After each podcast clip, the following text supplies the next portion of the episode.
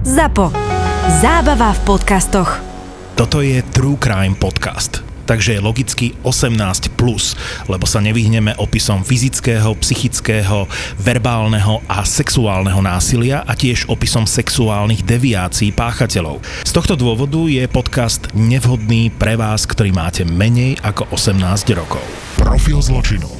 Môže to tam byť aj takáto teória, čo ty si mi povedal, že keď dieťa dá facku, že je to ako keby za každú facku, ktoré ono dostalo, alebo je to môže tam byť ten vplyv rodiny aj, alebo nemôže, je dieťa, ktoré sa nebráni pred útokom, ale je samoútočníkom a nemá na to jasný dôvod, väčšinou podľa teórií vracia za ucha niekomu inému. Ten niekto iný vo väčšine prípadov sú rodičia alebo rodina. Hej, teda je bežné a, a aj štatisticky preukazateľné, že najčastejšie deti agresory sú deti, kde je agresor v rodine. Mm-hmm. Ak existuje násilie v rodine, tak to dieťa prenáša to násilie aj mimo tú rodinu do iného prostredia. Pretože to považuje za niečo normálne. Nebolo konfrontované normálnym životom. Nebolo konfrontované s láskyplným životom. Nebolo konfrontované s vysokou sociálnou kontrolou. Hej, teda aj tie vzorce správania si tie deti nevymyslia, niekto ich naučí tým vzorcom správania. Ten, kto ich to učí, sme my, rodičia. Počúvate Profil zločinu s Kristínou Kevešovou. Tibor Roman, ty si pre mňa jeden z najväčších odborníkov na Slovensku, my si týkáme, poznáme sa dlhé roky a ďakujem, že si spolupracoval so mnou na viacerých kauzách a že si tak veľmi aktuálne prišiel aj teraz, lebo sa budeme rozprávať o téme, ktorá je veľmi dôležitá. Videl si tie videá asi ako celé Slovensko. Videl musím teda povedať, že za obdobie sviatkov som sa veľmi snažil vyhnúť sa médiám, ale dcery mojej partnerky ma upozornili na to, čo sa stalo. A bolo to pre mňa také prekvapujúce a zároveň musím teda povedať, že že partnerkyňa dcera Greta preukázala vysokú mieru empatického porozumenia, pretože mi to predstavovalo s úplnou hrôzou. Bolo to pre mnoho mladých ľudí a zrejme aj ešte stále je veľmi emocionálne a mnoho ľudí si vie predstaviť seba na mieste tej obete a o to silnejšie to emočné prežívanie v tomto je. Mne sa na to veľmi zle pozeralo, musím sa priznať, že videla som veľmi veľa e, krutých vecí, ale nebolo to pre mňa jednoduché to vidieť, takisto ako pre väčšinu Slovenska. Ty si dlhé roky e, robil v resocializačnom centre, 20 rokov si pôsobil vo väzenstve, akože naozaj poznáš tú kriminalitu. Prekvapilo teba to, čo bolo na tom videu? Myslím, e, krutosť mladých ľudí, lebo byli sa deti aj v minulosti, alebo teraz je to horšie? Za mňa musím povedať, že to nebolo nič prekvapujúce. Zlo tu vždy bolo, trestné činy sa tu vždy páchali, násilie tu vždy bolo v nejakej krivke, ktorá sa nejakým spôsobom pohybovala podľa okolností spoločenského vývoja, len to nebolo vonku. Teda v minulosti, keď sa páchali trestné činy, na ktoré sa prišlo, ktoré sa riadne vyšetrili, za ktoré riadne sa niesla zodpovednosť smerom k páchateľom trestných činov. Boli zaznamenané aj fotodokumentačne, ale nikdy sa nedostávali takýmto obrovským spôsobom do médií. Zatiaľ, čo vieme o tomto prípade, samozrejme vyšetruje to policia, aktuálne zbierajú dôkazy, ale ja som sa stretla aj s tou maminou, stretla som sa vlastne aj s tým 11-ročným dievčatkom. Ja schválne hovorím jej meno ani lokalitu, lebo si myslím, že je to obeď, ktorú samozrejme treba primárne chrániť, alebo je to dieťa v každom prípade. A oni mi rozprávali, že ona išla v podstate von, maminka hovorila, že upratala si izbu, všetko bolo v poriadku, tak jej povedala, že môže ísť s ďalšou spojou 11-ročnou spolužiačkou, teda do Miloslavova, že povedala, že ide na vlak a do 7 hodiny spolu s touto spolužiačkou mali sa vrátiť a ona mala teda vyzdvihnúť na vlákovej stanici, kde oni bývajú, hej, v blízkom okolí. No a tam, keď prišli, tak e, prišli na družstvo v Miloslavove, čo teda potvrdilo viacero tých detí a je to takéto miesto, kde sa stretávajú takáto partia. A je ich tam pár takých tých skalných, 7-8 takéto grotej partie a ďalšie sú tam decka, ktoré tam chodia z okolitých rôznych akože dedín, dokonca že aj z Bratislavy a sa tam striedajú a toto je takéto, jak oni si to údajne volali takéto geto, e, kde sa teda stretávali a prišlo tam teda aj toto 11-ročné dievčatko, ona mi povedala, že tam teda bola prvýkrát a že tam boli teda niektoré deti a potom tam začali prichádzať ďalšie deti a ona teda tvrdí, že sa opila a potom si už nič nepamätá. Opiť sa mala takým spôsobom, že údajne iné dievča malo do nej naliať alkohol za to, že vyliala kofolu alebo ju obliala kofolou. Toto je tvrdenie tohto dievčaťa. Pokiaľ sa tak stalo, tak e, aký je odborný pohľad na to? Lebo pre mňa je nepredstaviteľné, že ty si ma obliala kofolou a ja do teba nalejem e, liter vodky. Ideme k takému konkrétnemu, všetko na úrovni hypotéz. Áno. Ak e, dôvodom robiť človeku zle je to, že niekto niekomu neumyselne niečo urobí, tak to nie je v poriadku ak e, maličkosť, ktorá sa stane, má byť impulzom pre agresora k tomu, aby sa mohol sám pred sebou aj pred ostatnými ospravedlniť, že sa agresívne správal, tak áno, aj takýto malý dôvod je, je výborný, pretože e, vnútorne je z toho vyvinený a mal dôvod správať sa agresívne, pretože mu bola spôsobená nejaká újma.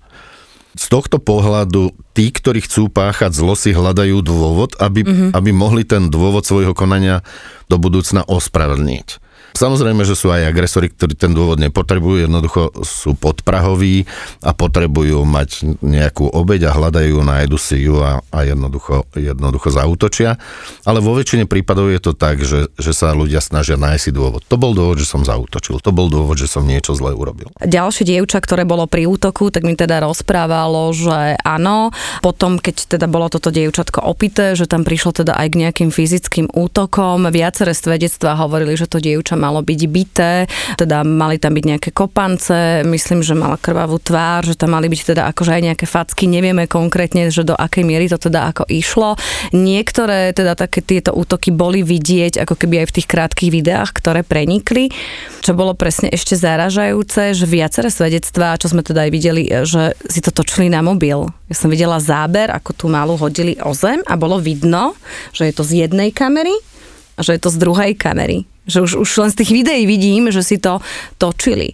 Točiť a pozerať sa na to, ako skupinka bije niekoho opitého, to je tiež asi nejaké patologické správanie, alebo môže sa takto naozaj tá partia zvrtnúť? Na jednej strane, čo sa čudujeme, v minulosti bolo v médiách, ako si policajti sami natočili páchanie trestného činu alebo páchanie násilia na na občanovi a, a potom za to boli súdení. Takže je akási čudná doba mať zadokumentované svoje činy, ktoré v budúcnosti, neviem, či majú byť predmetom nejakej výnimočnosti alebo, alebo zviditeľnenia sa. V každom prípade to normálne nie je. Nie je normálne, aby som v prípade páchania násilia si zaznamenal to násilie je to už e, minimálne teda dobrý dôvod e, na psychologické alebo psychiatrické vyšetrenie, pretože ak si to zaznamenávam, tak niečo s tým zrejme, zrejme sledujem, chcem s tým niečo robiť, chcem to buď to ďalej šíriť, teda pochváliť sa svojimi hrdinskými činmi v úvodzovkách, alebo sa opätovne pozerať na to, čo som urobil. Tých dôvodov môže byť veľmi veľa. Naozaj je to dnes móda, že, že ľudia pri čomkoľvek, čo sa im zdá len trochu iné a trochu výnimočné, tak si zaznamenávajú na videozáznamy to, čo sa deje. OK, povedzme si to na rovinu. Ja som uh, tiež e, bola uh, dieťa, či som bola v partii, či sa diali veci, o ktorých som teda rodičom nehovorila a či som bola teda ako pri nejakých bitkách, hej. Ale boli to bitky, že sa vieš šťuchlo, dala sa facka alebo proste niečo, hej, že ako partia, hej, v tomto pubertálnom veku, ale nedokázala som sa pozerať, dajme tomu, na krutosť. Ani som to nevidela a nesmiala som sa. Na tých videách bol evidentný smiech, že niekoho proste zabávalo to, že niekoho krvavého zdvihnem bez ohľadu na to, čo sa tam udialo, lebo sme naozaj v hypotézách ešte, ale no, chápeš. Áno, rozumiem tomu. No na jednu stranu treba teda hovoriť aj o tom, čo nás v podstate spojilo a a to sú omamné látky a ty si sama hovorila, že tie deti boli pod vplyvom alkoholu. Je pravda, že ten alkohol jednoducho e, rúca bariéry a, a v prípade, že sa niečo začne diať, a tak tá intenzita konania narastá, pretože kontrola sama nad sebou je výrazne znížená, mm-hmm. čo neospravedlňujem, veď alkohol predsa nie je polahčujúca okolnosť. Práve naopak, ale fakt je, že jednoducho otvára ten priestor na to, že sa dá človek ľahšie strhnúť konaním niekoho iného, že v sebe objaví skrytého agresora a že sa stane spolúčastníkom. A mňa to skôr ťaha do toho, o čom sme už viackrát hovorili, a to je ten vplyv skupiny, mm-hmm. ktorá sa pravidelne stretáva a a majú zrejme nejaké svoje rituály, robia Dobre, niečo, takže čo... akože partia, hej? Čiže akože v partii ti stačí jeden nejaký takýto, hej, a agresívny jedinec, ktorého dobre môžeme ho tak akože zvolať, že to je vodca, hej, toho gengu a ten povie, že je frajerina dať tomu, tomu na hubu, je frajerina urobiť toto, toto a ty keď to nerobíš, tak ťa vylúčujem ako keby z tej komunity, hej? A oni sa tak začnú po sebe ako opičiť. Áno, ten vplyv podobného konania je veľmi silný. V sociálnej patológii existuje taká teória, volá sa teória štruktúrálneho tlaku, mm-hmm. kde sa hovorí úplne jasne, že každý z nás v určitom čase, na určitom mieste a v určitej situácii môže byť vrahom. Je to skôr spojené s, s takými pudovými vecami, že som v silnom ohrození života a teda som ochotný kvôli záchrane vlastného života zabiť. Alebo je ohrozený niekto môj blízky a, a na základe toho som ochotný zabiť. Ale ten tlak tej situácie môže vyvolať v nás to, o čom ani netušíme. A keď budeme mať niekedy o mnoho viacej času hovoriť o tom, čo o sebe ani netušíme, tak potom, potom sa ti to bude lepšie uh, rozumieť, že o čom vlastne hovorím. Teda v každom z nás je niečo, čo, čo nevieme, aký spúšťač v nás môže vyvolať. Ja viem, kto bol teda akože v tej partii. Oni eh, sa označili všetci medzi sebou a zverejňovali to. Prosím, decka, nerobte to, lebo je to ako keby, že ubližujeme ďalej. Boli tam, vieš rôzne deti. Boli tam deti, ktoré boli ako keby na pohľad z usporiadanej rodiny, hej, kde boli obidvaja teda ako zamestnaní. Boli tam rodiny, kde boli z. Boli tam rodiny, kde viem, že tie deti už mali nejaké strety so zákonom z minulosti. Boli tam nejaké deti, kde už sme sa bavili o tom, že tam boli aj nejaké strety s drogami. Čiže naozaj to bolo veľmi veľmi široké portfóliu tejto skupiny. A, a čo sa týka tej útočníčky, ktorá je ako keby najviac prepieraná v médiách, tak samozrejme, aby sme boli objektívni, aj jej sme sa snažili dať priestor na vyjadrenie, nekomunikovala, ale jej otec sa vyjadril na sociálnych sieťach, že toto 11-ročné dievčatko sa opilo teda samé a ona sa mu iba snažila pomôcť, že mu strčila prsty do krku, aby teda vyvrátilo ten alkohol a snažila sa jej teda pomôcť. Môže tu byť teda ako keby aj taká iná hypotéza hypotéza, ktorá sa mohla stať ako tá, o ktorej sa najviac hovorí? Či tam je tých hypotéz veľmi veľa? Určite. Ja sám za seba z hľadiska mojej praxe mňa veľmi vyrušuje extrémna medializácia tých mm-hmm. činov, pretože to vytvára potom priestor zúžený pre orgány činné v trestnom konaní. Teda ja mám za to, že polícia si má robiť svoju prácu a má poriadne vyšetrovať a zisťovať dôkazy aby mala ucelený prehľad o tom skutku tak, ako sa stal naozaj. Potom tie rodičovské vyjadrenia, o ktorých ty hovoríš, ja ich chápem. Na jednej strane, pretože každý rodič chce svoje dieťa vidieť ako nevinné a, a zrejme by urobil pod tlakom čokoľvek, aby, aby znížil mieru e, závažnosti toho, čo to dieťa urobilo ale to porozumenie samozrejme nestačí. Teda hypoteticky môže teraz hovoriť, kto chce, čo chce, tak ako my tu teraz sa hráme s hypotézami, čo všetko sa môže stať, ale opierame tie hypotézy o prax a o teóriu, ktorá dlhodobými výskumami naozaj má vysokú výpovednú hodnotu. Teda ak sa niečo takéto zle deje, ten rozmer je o mnoho väčší. Teda nie je to len o tom, čo tie deti urobili. Mohli by sme hovoriť o tom, že OK, mala tá skupina lídra, ten líder povedal, že takto sa budeme správať a toto budeme robiť.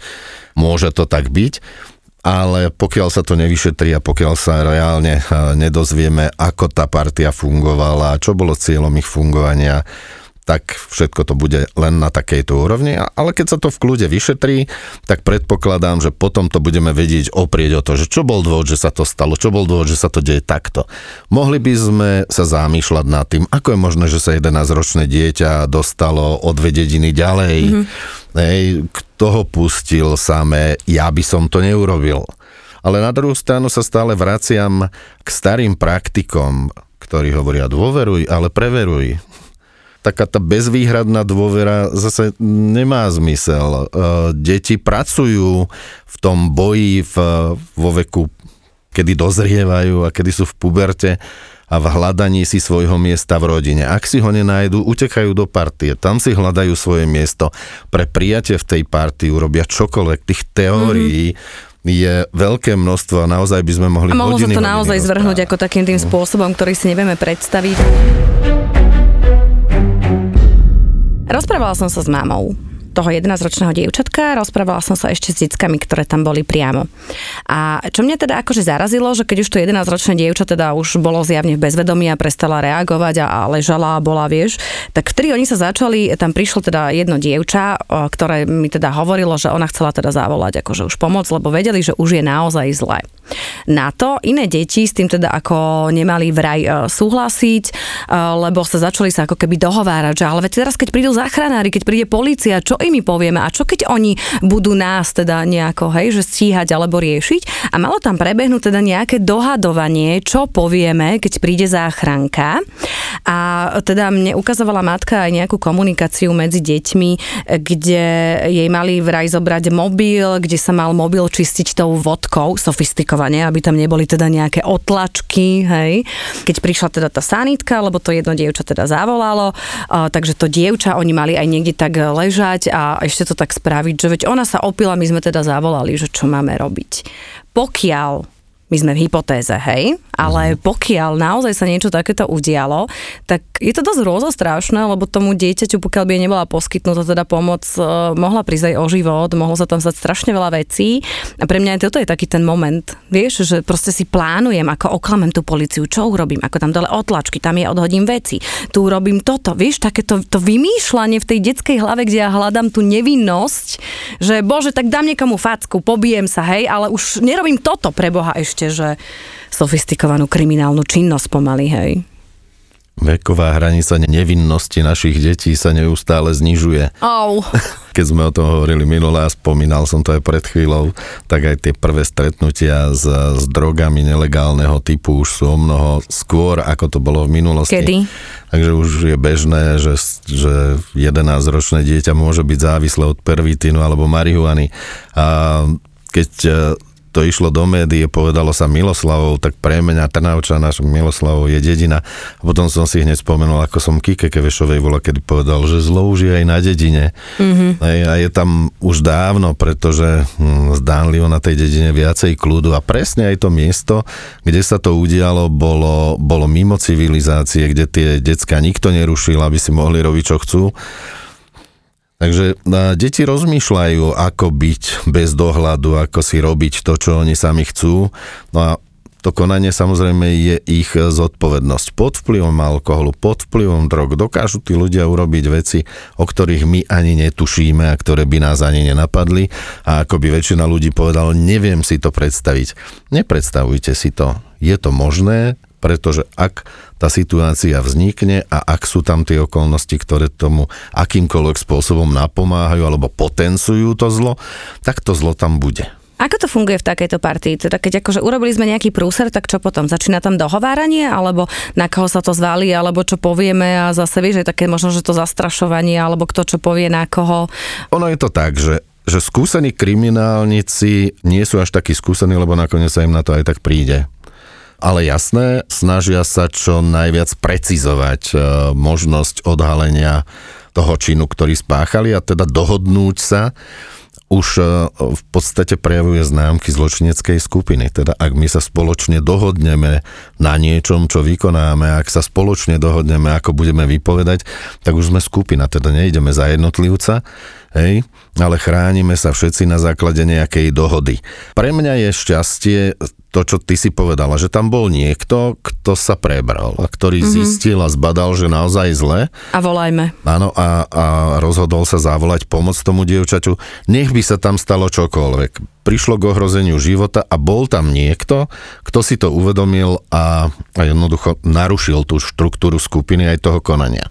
Samozrejme, výsledok tej nekonzistentnosti tej partie viedol k tomu, že oni už keď vedeli, že je zle, tak rozmýšľali nad tým, ako znížiť teda tú zodpovednosť za to, čo spáchali, pretože vedeli, že keď príde záchranár, keď príde policia alebo ktokoľvek, že budú vyšetrovať, budú sa pýtať, budú chcieť vedieť, mm-hmm. ako to bolo.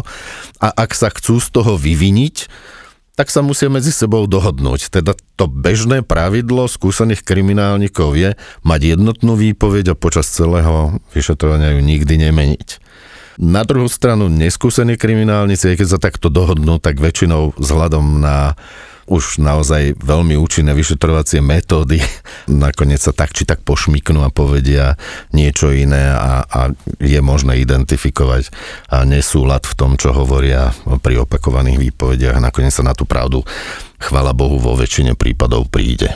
Toto môžem potvrdiť, že som komunikovala teda s tými niektorými uh, aktérmi a že sa to tam veľmi rozchádzalo, ale v takých tých detailoch, vieš, že jeden zavolal to, nie, ty si to točila, ty si robila to a začalo sa takéto obviňovanie, také tie vypisovačky, rôzne presne tie postovačky na Instagramoch, dokonca niektorí, kto mi začali robiť live streamy, živé vysielanie o tom, čo sa dialo a nedialo.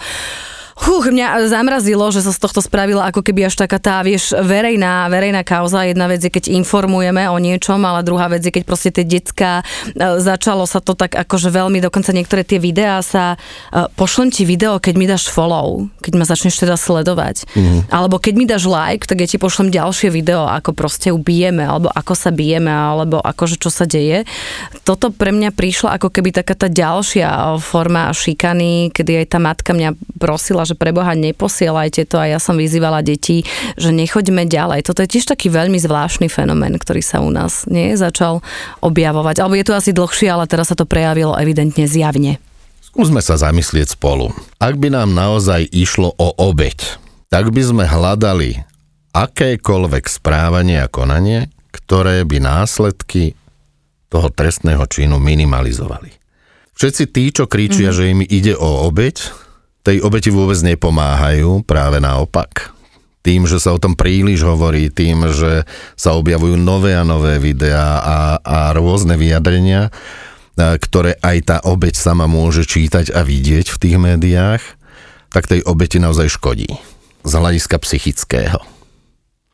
I teda to nie je dobrý druh slávy pre 11-ročnú obeť.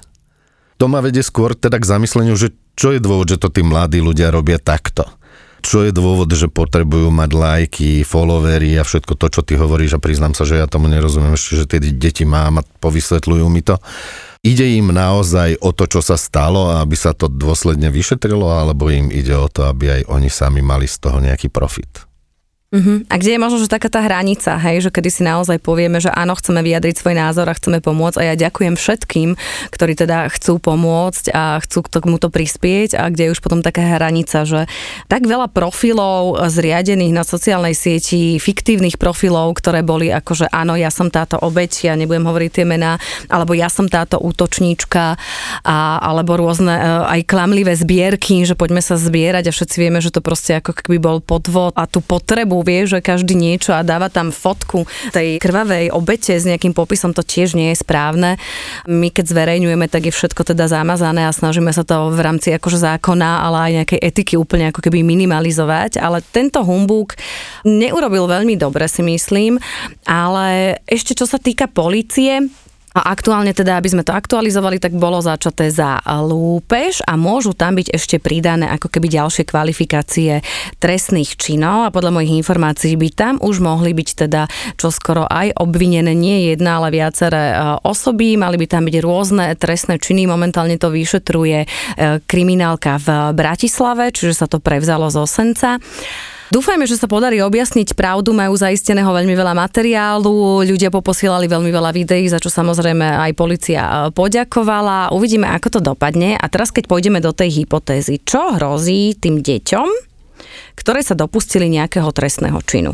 Podľa toho, čoho sa dopustili. Samozrejme, trestnoprávna zodpovednosť z hľadiska trestného zákona je jasne stanovená vekovou hranicou 14 rokov. Teda trestne zodpovedným za svoje konanie sa stáva človek, ktorý dovršil fyzický vek 14. roku. V prípade trestných činov, ktoré sa spájajú so sexuálnymi trestnými činmi, je trestná zodpovednosť na hranici 15 rokov.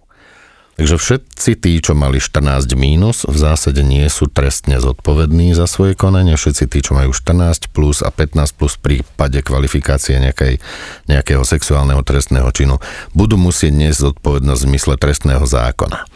V prípade, že, že sú to mladiství, tak zase trestný zákon a trestný poriadok jasne stanovuje, ako sa odsudzujú takíto ľudia vzhľadom na to, že, že sú to mladí ľudia tak je prijatý spoločenský úzus, že sa im trestná sadzba znižuje. Dobre, a keby boli teda odsúdení za nejaký trestný čin, tak čo sa udeje? Že majú, neviem, tých 15-16, pôjdu do redukačného centra, nie, nie, alebo nie, pôjdu, nie. ako je to? Mladiství vykonávajú trest v ústavoch na výkon trestu odňatia slobody pre mladistvé osoby, takže to sú Martin Sučany, uh-huh. Tam vykonávajú mladiství muži svoj trest a výkon trestu mladistvých žien sa, myslím, stále vykonáva v ústave na výkon trestu odňatia slobody odsúdených žien v Nitre Cherenovej. Takže môžu byť umiestnení do riadneho ústavu na výkon trestu odňatia slobody. Normálne 15 ročný, 15-16 ročný. Ako to tam vyzerá? Ty si robil vo väzenstve 20 rokov. Veľmi podobne ako vo výkone trestu pre dospelé osoby, akurát, že sú to mladistvé osoby.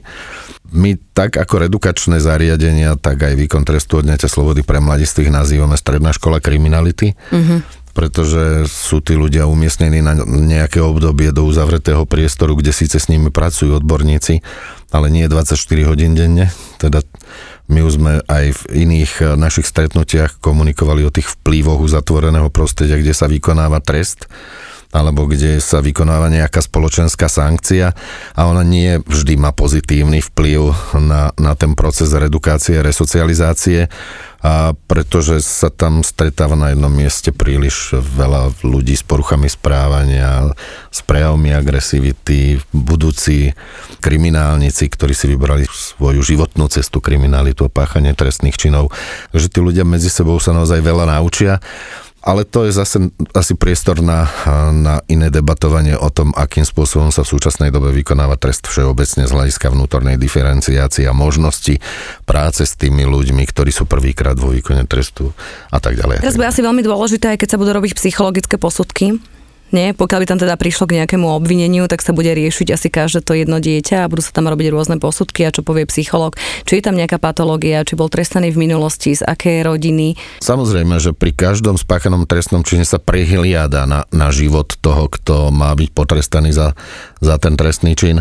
Keďže ide o väčšinu ľudí maloletých a mladistvých, je logické, že je prizvaný odborník z oblasti psychológie psychiatrie, aby naozaj identifikoval tie dôvody, spúšťacie mechanizmy toho, čo sa stalo, aby potvrdil naše hypotézy alebo vyvrátil naše hypotézy, alebo aby niekto povedal, tento človek je psychiatrický pacient a, mm-hmm. a je teda prejav jeho správania v zásade adekvátny jeho diagnóze, alebo identifikuje niečo iné, o čom my tu hovoríme, či, či vplyv rodiny, či skupina, či príliš uh, veľa alkoholu a tak ďalej. Takže odborníkov na toto máme naozaj dosť a pevne verím, že oni uh, seriózne vyšetria na ten skutkový stav a v akom tie deti boli. Profil zločinu. My si teraz vlastne musíme počkať na celé vyšetrovanie, na vznesenie obvinení, obžalobu, na súd a na to vlastne, aby sme presne zistili, čo sa udialo. Ja verím, že policia má veľmi veľa videomateriálu a že to zistíme. Potom uvidíme, ktoré deti a za čo budú potrestané a ako to teda dopadne v realite. Ale momentálne, čo ja tak cítim a čo som teda aj zaregistrovala, asi je veľmi dôležité hovoriť o šikane, veľmi dôležité hovoriť o prevencii a to, čo sa udialo, Vieš čo, mne to prišlo, že to je odraz ako keby našej spoločnosti a že sme všetci dostali takú tú facku, že pozrime sa pravde do očí, spamätajme sa, pozrime sa, ako sa hádajú naši politici, pozrime sa, v čom žijeme, čo sa deje, aké máme vzory, koľko zla vidíme, koľko na sociálnych sieťach sú detská, či s nimi komunikujeme, aké máme hodnoty my vnútorne a čo dávame ako keby ďalej a možno, že každý by sme mohli nejak tak priložiť ruku k dielu a snažiť sa to zmeniť. Ja som taký snílek, väčšine pozitívny v tomto, že poďme to zmeniť. A čo si ty o to myslíš? Lebo každý určite nechce v tomto žiť a toto vidieť. Čiže ako by sme mohli začať od seba? Ty si možno snílek, ja pragmatik, som v praxi, viem, čo pre tú prax chýba. Dlhodobo sa snažíme mm, na rôznych fórach cez rôzne organizácie prispieť k tomu, aby také chýbajúce články, keď si spomínala šikanu. Chýbajúci článok na, na základných stredných školách je sociálna práca.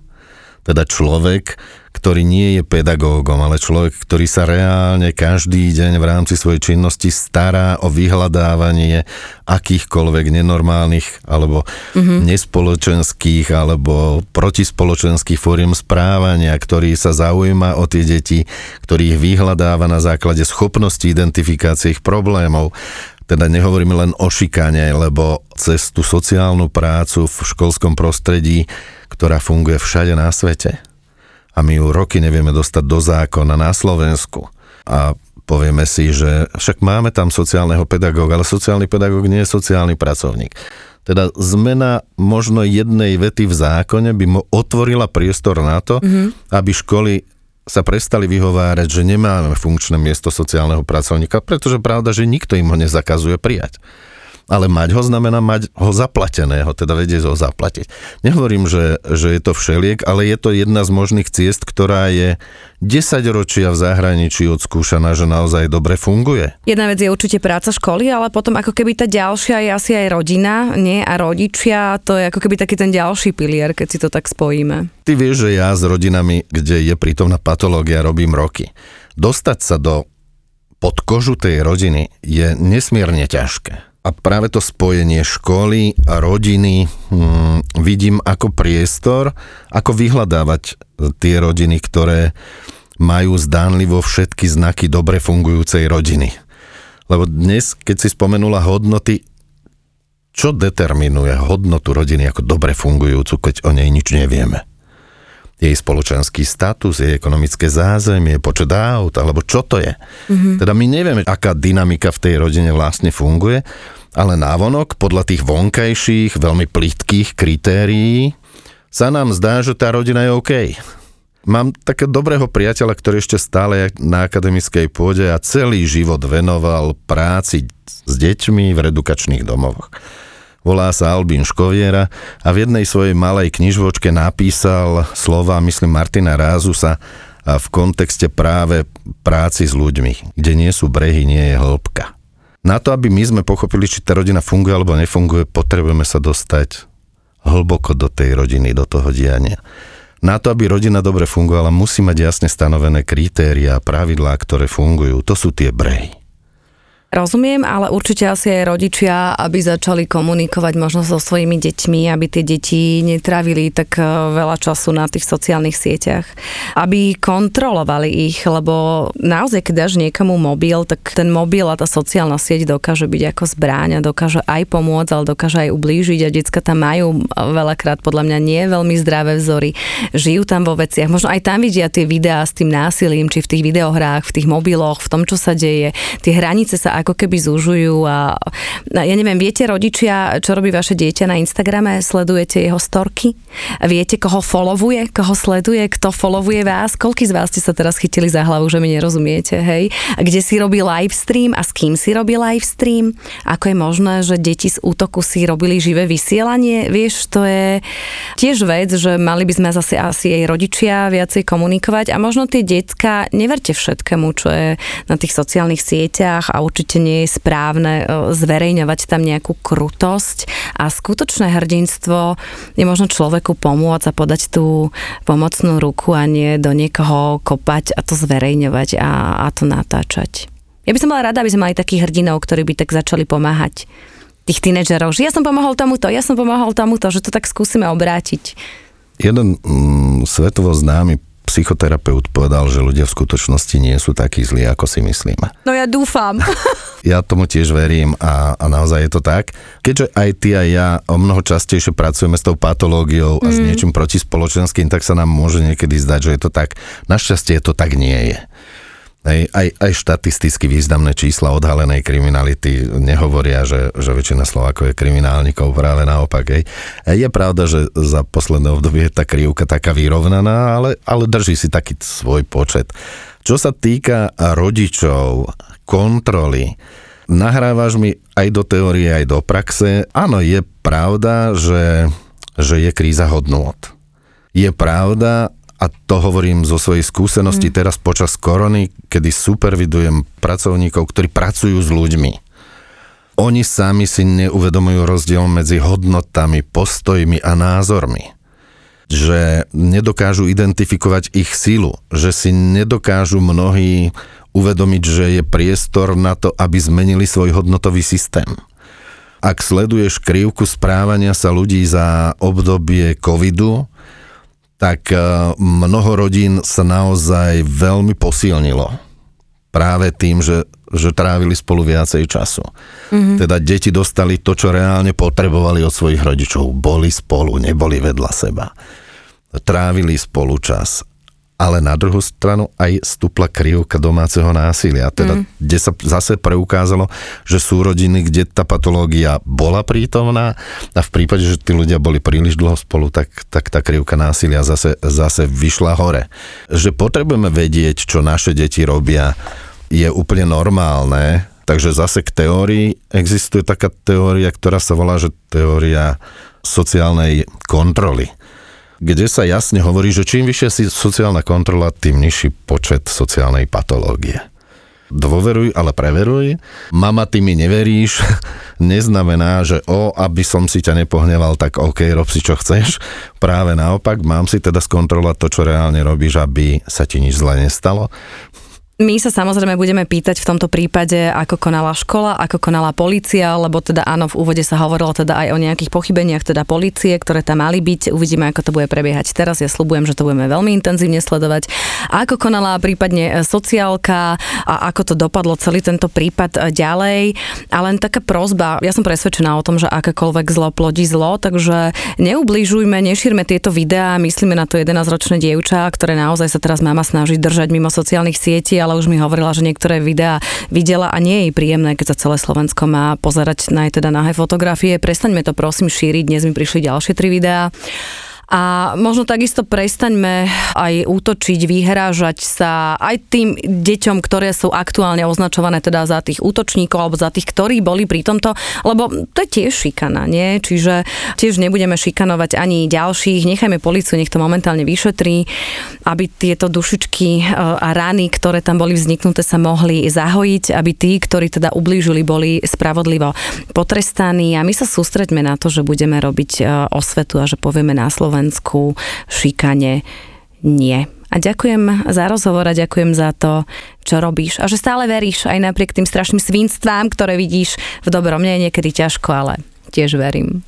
Tak ja pevne verím, že, že ochrana ľudských práv nie je len kliše a že je to naozaj celospoločenským cieľom, aj keď niekedy mám pocit, že, že tá spoločnosť nevie, ako k tomu cieľu celkom dobre dokráčať ale takéto uvedomenie si, kde končia moje práva a kde začínajú tvoje práva, si myslím, že je na mieste a to je tá cesta k tomu, aby sme, aby sme nejak nabrali pokoru a morálku a kultúru v správaní sa a v hľadaní úcte človeka k človeku a nie v ponižovaní ľudskej dôstojnosti a, a ktorý naozaj aj v tomto prípade podľa môjho názoru prerastá až do takého hyenizmu uvedomiť si, že byť obeťou vôbec nie je jednoduché, akoukoľvek, že ak teda máme obeti pomôcť, aby prežila bez újmy, tak je treba urobiť maximum preto, aby tá obeť zvládla to, čo sa jej stalo čo najľahšie.